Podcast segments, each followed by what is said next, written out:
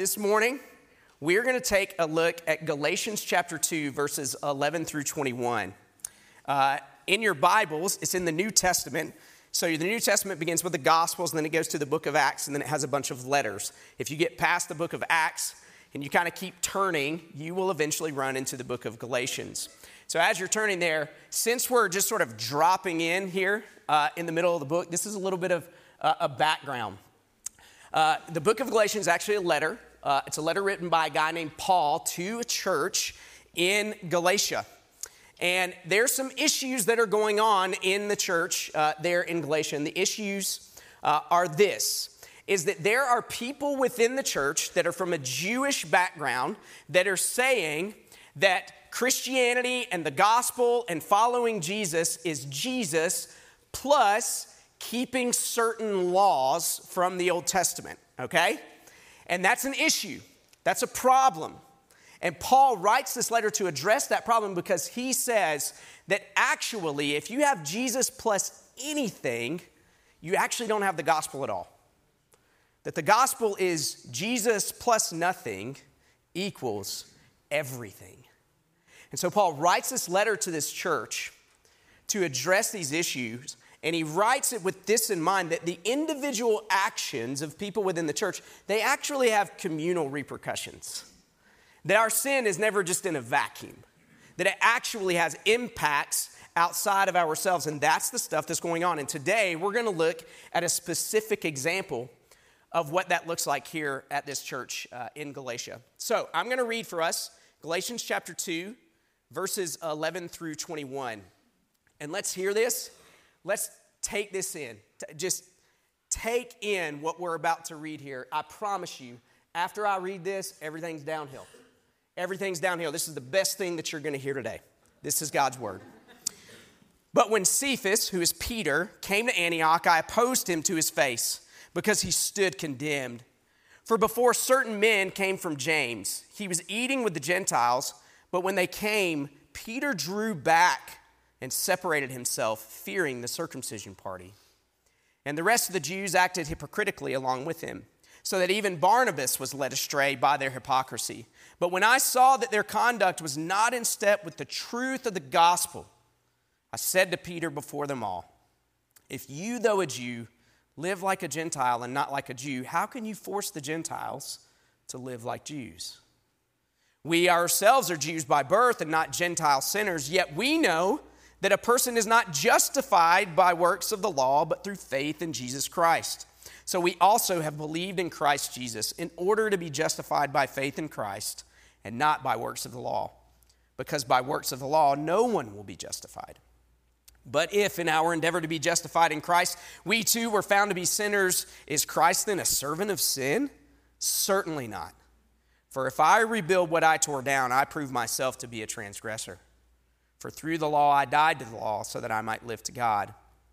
I have been crucified with Christ. It is no longer I who live, but Christ who lives in me. And the life I now live in the flesh, I live by faith in the Son of God who loved me and gave himself for me. I do not nullify the grace of God. For if righteousness were through the law, then Christ died for no purpose. Let's pray uh, and ask God to help us understand his word. Uh, Father, you love us so much. Uh, you love us so much that you would actually give us your one and only Son, Jesus. And Jesus, you would come and you would actually willingly uh, lay down your life for us, that we would have life in you. You gave yourself to us, not pieces, not parts, but the whole of yourself to us. And in you we have life, and you tell us that we have life abundantly. And so, Holy Spirit, this morning, as we look at your word, would you show us that life? Would you show us our need? Would you show us our sin? Would you show us our brokenness? And would you show us how wonderful our Savior is? And we pray these things in Christ's name. Amen. Uh, when I was uh, growing up, I, I, loved sports. I still love sports to this day. Uh, I really, really enjoy sports. I'm enjoying that the Nuggets are going to be in the Western Conference Finals. Super excited about that. That's right. And basketball was one of my things. I know you wouldn't know it to look at me now, but, but I was actually pretty good at basketball. Um, and I made the basketball team for my school when I was in middle school. And then ninth grade and 10th grade kind of came around, and it turned out that everybody else kept growing, and I stayed right about where I was at, which is what you see to this day, right in front of you. And, uh, but yet I still love to play basketball. And when I was uh, graduating high school, I got it in my mind that the school that I was going to, which was the College of Charleston, and back in the day, the College of Charleston had the best Division One basketball program in the state of South Carolina, where I grew up. But I had it in my mind that I could walk on and I could make the basketball team at College of Charleston. I mean, I was, at this point, I'm like 17, 18 years old. At this point, you know, you should have come to grips with some realities, right? But I did. I had it in my mind, like I could, I, I could do this. I'm good enough. I could do this. And um, my youth pastor was a man named Joel Goff. And I told Joel about my plan. I'm going to college at Charleston in the fall, Joel, and I'm going to walk on to the basketball team. I, th- I really think I got a shot. Like, I really think that I, I can make the basketball team there at the College of Charleston. And Joel, my youth pastor, he looked at me and he said, John Paul, I don't know if you've noticed this or not, but you're only about five and a half feet tall, and you only weigh about 115 pounds. And I got to tell you, I don't think that Division 1 basketball is in your future. I don't think that you're going to make the basketball team at the College of Charleston. You see, what Joel did for me is he helped me come to grips with a fundamental reality in my life. A fundamental reality um, that I wasn't tall enough, I wasn't strong enough, I wasn't fast enough, all the things to be a Division One college basketball player. And, and here's the thing is that Joel loved me enough. He loved me enough to be honest with me about that. To be honest with me about that. And what our passage starts with this morning is that kind of love.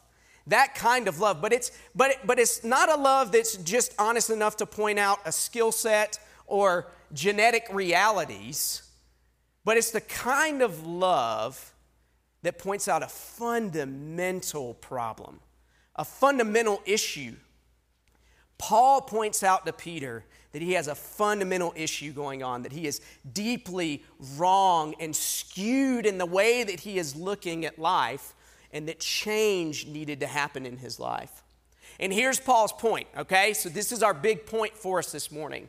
Paul's point is this Jesus fundamentally changes us to live by grace. Jesus fundamentally changes us to live by grace. We're going to see that through two things this morning. We're going to see that through the love of a friend and the grace of a Savior. The love of a friend and the grace of a Savior. So let's start with the love of a friend. This is verses 11 through 14 for us that we just read. This is Paul addressing something that's going on with the Apostle Peter. Peter, one of the guys that was like walking side by side with Jesus while Jesus was here on the earth. And Paul is telling Peter, Peter, you have a fundamental issue with the way that you are looking at life.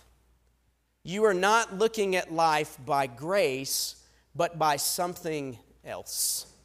By something else. Peter, you are looking at life through the approval of other people. You care more about what other people think than about what Jesus thinks. That's the reason that Paul is calling Peter out. Peter's drawing back from these Gentile believers because of what other people think. And this isn't the first time that, that Peter struggled with what other people think. It's actually a deep part of Peter's life that we get to see throughout the scriptures. You see, Peter's always struggled with this. If you'll remember, Jesus, before he went to the cross, he told Peter, Peter, you're going to betray me three times before the rooster crows. And what did Peter say? No way. Uh uh-uh. uh No, no, no, no, no, no. No, not me. Not me. Everybody else might leave, but, but Jesus, I'm here. I'm going to stay. And then what happens? He's confronted Hey, don't you know this guy? Peter's like, Oh, no, I don't know this guy. I mean, even to the point where a, a, a, young girl points out to Peter, Peter, I've seen you with this guy, with this Jesus. I've seen you walking with this Jesus. And Peter says, No way. Peter struggled with caring far more about what other people thought than about what Jesus thought. And it continued on and it carried on. And the specific issue that Paul is addressing here is an issue that God actually addressed with Peter back in the book of Acts, in Acts chapter 10 and 11. Here's what happens in Acts chapter 10 and 11 Peter goes to sleep, and this is recorded for us, and he has a dream. And in this dream, God communicates something to him. And what God communicates to Peter is that all kinds of foods, all foods are clean and edible. And you can eat anything, all kinds of foods. And that Gentiles actually belong in God's people by Jesus' life, by Jesus' death, and Jesus' resurrection, received by grace through faith alone. So, verse 12 is an issue. It's a problem. Look back with me. For before certain men came from James, Peter was eating with the Gentiles, but when they came, he drew back and separated himself, fearing the circumcision party. You see a little bit of background here. You see, within the, the Jewish customs, and we see this if we read through the, through the Old Testament, the Jewish people had laws. They had laws around clean and unclean, cleanliness and uncleanliness. And what those laws were designed to do was to communicate to God's people that you have to be clean in order to enter into God's presence. And some of these laws pertain to the foods that the Jewish people could eat, but also pertain to who the Jewish people could eat in company with as well too. And so this is the issue that's going on here. But Paul says Jesus changes all of that. He changes all of that because by grace alone, through faith, anyone can be clean. It's not about keeping these food laws or keeping these other ceremonial laws. It's about Jesus. By grace alone, through faith alone, anyone can be made clean, can come into God's presence by Jesus. In other words, Jesus fulfilled all of those cleanliness laws. Jesus alone is the one who gets us into God's presence. It's only Christ. And Peter, Peter is afraid of the circumcision party. I'd be afraid of a circumcision party too. sure you would as well. No, not that kind of party. Not that kind of party. Peter feared a group of people. Think of it more like political parties, right? Um, he feared a group of people called the circumcision party. And this circumcision party, what they were saying is that salvation is Jesus plus keeping these ceremonial laws. In essence, saying that Jesus did not fulfill these ceremonial laws, it's still left up to us to do these things. So, Peter, you're not supposed to eat with people who don't follow those food laws the way that we're supposed to follow them. And what Paul does is Paul calls it like he sees it. He calls Peter out and he says, Peter, your life is fundamentally missing grace. Fundamentally missing grace. You see, because grace is Jesus plus nothing equals everything. And by the way, Peter, you're also leading others astray too. You see, Peter, your sin is not in a vacuum, it actually has an outward effect. Barnabas is being led astray, even. You see, the individual actions within a community, they actually have communal repercussions that exist. And Paul, he loved Peter enough to be honest with him. He loved Peter enough to be honest with him that, Peter, you're not living by grace. You're not living by confidence in what Jesus has done for you, but you're living out of fear, Peter. You're living out of fear of what other people would think more than what Jesus has done for you. Now, I don't know about you, but I read, I read this. Man, I identify with Peter. Man, I identify with Peter. And I venture to say every single one of us, in one way, shape, form, or fashion, is more concerned about what other people think than what Jesus thinks. whether it's the clothes that we wear, whether it's the car that we drive, whether it's the job that we have, whether it's that you want to be seen by everybody else as not caring about what anybody else thinks about. That's still a version of caring more about what other people think than about what Jesus thinks. For me, I really, really care that you guys see me as thoughtful, as clear, nuanced, understanding. I really care about those things. In my last year of seminary, we were living in, uh, living in St. Louis, Missouri, and I took a class uh, called Pastoral Theology. Was taught by a man named Jerram Barrs. And the capstone assignment for this class Jerram uh, gave to us is that we had to write a paper on the sin that we thought had the potential to destroy our families and our ministry. Let me tell you, that's not a fun assignment to get. And Jerram actually encouraged those of us who were married, if we felt like we had a good enough relationship with our spouse, to actually take that assignment to our spouse and to ask our spouse to answer that for us. But he said, only if you feel like you have a kind of relationship where you can do that. So I, being full of myself, went home and said, Carrie, Jerram gave us this assignment. I want you to answer it for me. Now, I want you to take some time with this, Carrie. Don't, you know, don't just, you know, off the cuff it here. Spend a little bit of time with it and then let's come back to it, and, and, I, and I'd love to hear your answer. So I did. So I asked her to answer this question What sin, Carrie, do you think has the potential to destroy our family and destroy any ministry that I enter into? And so Carrie spent a few days with it. And I remember we were, we were driving uh, north on 170 in St. Louis, and it had been a few days, and Carrie hadn't come back to talk to me. You ever, you, you, ever done something like that? Like you ask somebody to answer a question for you, and then a few days go by and they haven't given you an answer yet? So I was starting to feel it, right? And so we're driving up the road, and I asked her, I said, Carrie, you know, that question I asked you to answer for me a few days ago, um, you given any thought to that? And uh, she said, Yeah, I've actually given quite a bit of thought to that. I said, Well, do you, do you have anything for me? I mean, do you, do you have an answer for me? And like a lot of guys, here's my, one of my expectations was is that, is that she was going to say something like lust and sexual sin. You know, that's a, that's a common thing that, that, that, that men struggle with. And I thought, okay, this is, you know, I'm ready. I'm ready for this. I can take this hit.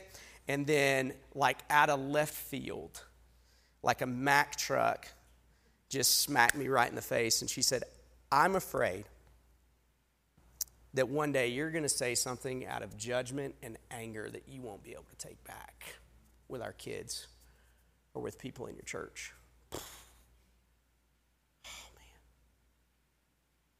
And she was communicating to me that my desires, my desires to be seen as thoughtful, be seen as clear, nuanced, and understanding, at times those things can take over in me. And then what that becomes is, you know, I'm more thoughtful than you are. I'm more clear. I'm more nuanced than you are. You should follow me. It's actually rooted in a fear uh, that others would see me as competent and worth following. And my wife, she loved me enough. She loved me enough to say, There are times that you don't live by grace.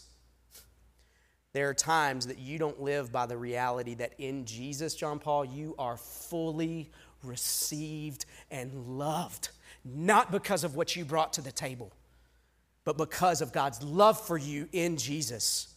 There are times, John Paul, where you are tempted to live by self righteousness instead of that. And what that does is it can make you angry and judgmental. And here's the truth like Peter, I still struggle with this stuff. I still struggle with these things. Well, the question for us that leaps out of the text to us is do we have friends in our lives who love us enough to be that honest with us? Do you? Do I? Do we have friends in our life that, that, that love us enough to help us see where we struggle to care more about what others think than about what Jesus thinks? You need those kinds of people in your life. I need those kinds of people in my life. We both do. We all do. And if for just a second, if I can, if I can take a little bit of a side, but it relates to this, and young people, I, I'm specifically talking to you. And when I say young people, 30s and under, okay? All right? You are living in a world where the definition of love is unqualified affirmation. That's the world that you're living in. That is the air that you breathe.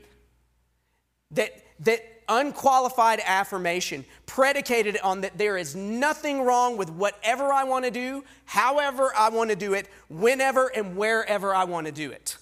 That's the world that you're living in. Parents, this is the world that your kids are growing up in. And I want to tell you this, I got to be honest with you about this. That definition of love makes it impossible to live by grace. Impossible. Young people reject that notion. Please, please. Grace is so much better. Grace helps us see where we're lost.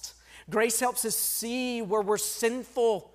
Grace helps us see that love is a thick thing, not a thin veneer of something, but it's thick enough to be honest with us. It faces, us, faces the reality of our own sin and our own brokenness and our own need to be fundamentally changed by grace in every aspect of our lives, in every conceivable way. Actually, we all need to hear that, not just young people. Well, then what Paul does for us is he tells us exactly where that grace comes from. So we transition from the love of a friend to the grace of a Savior. You see, that grace comes from a person, it comes from Jesus. Look back at verses 15 and 16. Paul goes on to say, We ourselves are Jews by birth and not Gentile sinners, yet we know that a person is not justified by works of the law, but through faith in Jesus Christ. So we also have believed in Christ Jesus in order to be justified by faith in Christ and not by works of the law, because by works of the law no one will be justified.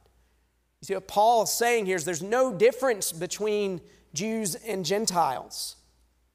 That salvation is by grace through faith, and it's the same for everyone.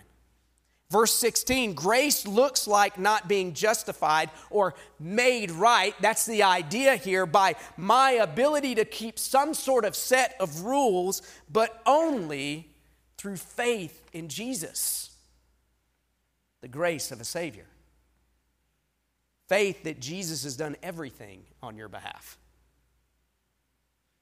and that we do nothing but receive it as a gift completely completely a gift. Grace means that nothing is earned, that all is gift in Jesus.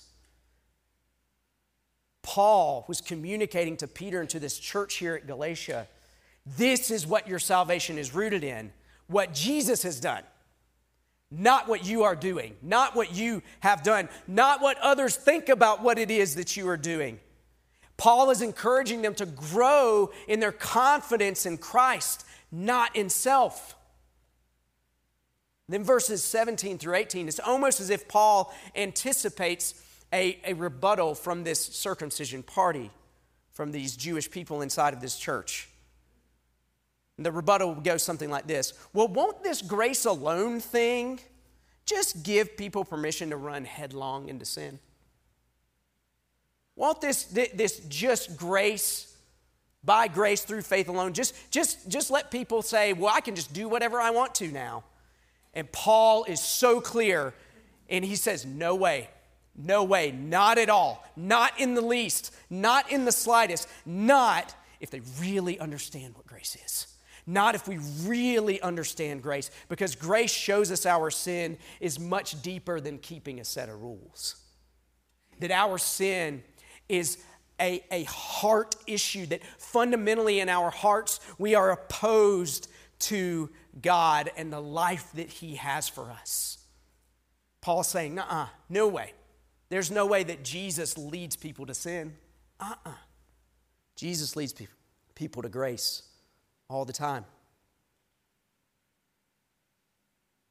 grace does the opposite of free us to sin, it frees us to follow Jesus, to run away from sin, to run into the arms of our Savior. Therefore, what grace does is it frees us to come to grips with our sin and to come to grips with the depth of, of our sin.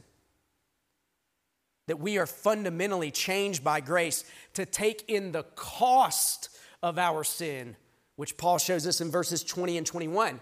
You see, the cost of our sin was a cross was Jesus going to the cross and actually, really and truly becoming all of our sin on our behalf. All of the ways in which you value what other people think more than what Jesus thinks, Jesus became that for you and for me. And in exchange, what Jesus did is he gave us his righteousness. And we're justified by that, not by anything that we bring to the table. And that means we can say, along with Paul in verse 20, My life is caught up in Jesus.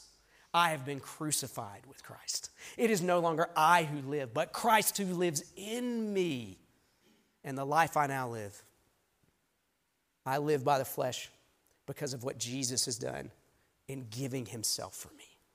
That's Jesus' love for you and for me. The cost of it was the cross, and he willingly went there with joy in his heart because he knew, he knew that he was going to get you and me. What?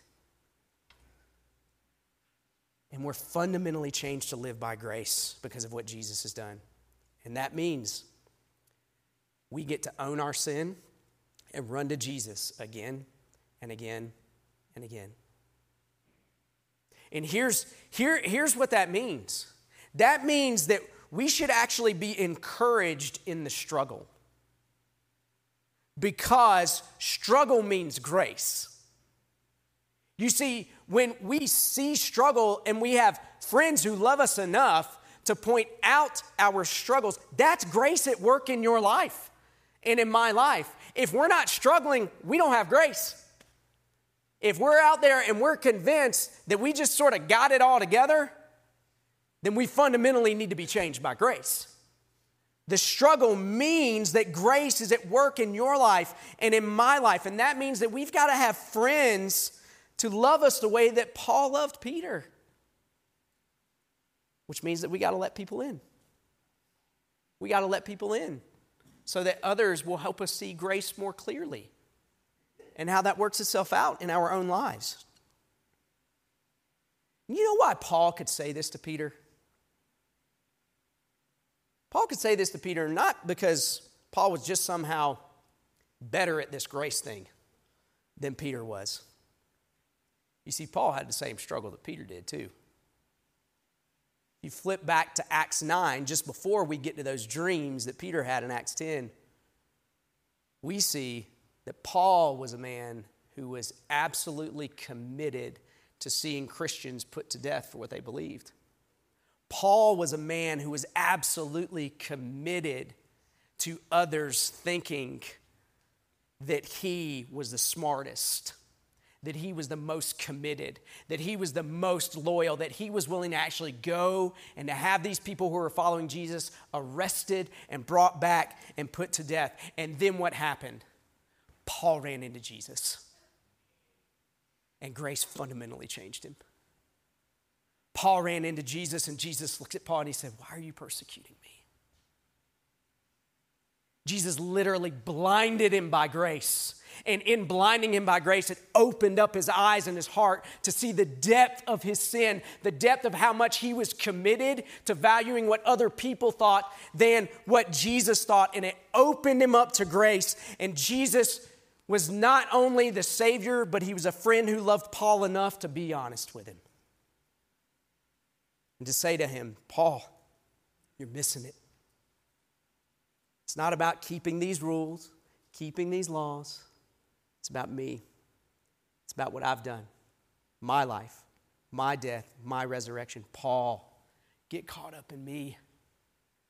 Get caught up in me. Never get past me. We never get past Jesus. We always, always, always need Jesus. Jesus is our Savior, and He is the ultimate friend who loves us enough to be honest with us. And His grace, it never fails. It never fails. Jesus fundamentally changes us to live by grace from start to finish. Let's pray together. Jesus, we thank you that your grace is real, that, that you do change us, that you love us enough to come to us and to tell us, you're not perfect. And as a matter of fact, we're deeply flawed and messed up. Our hearts are bent toward living life for ourselves.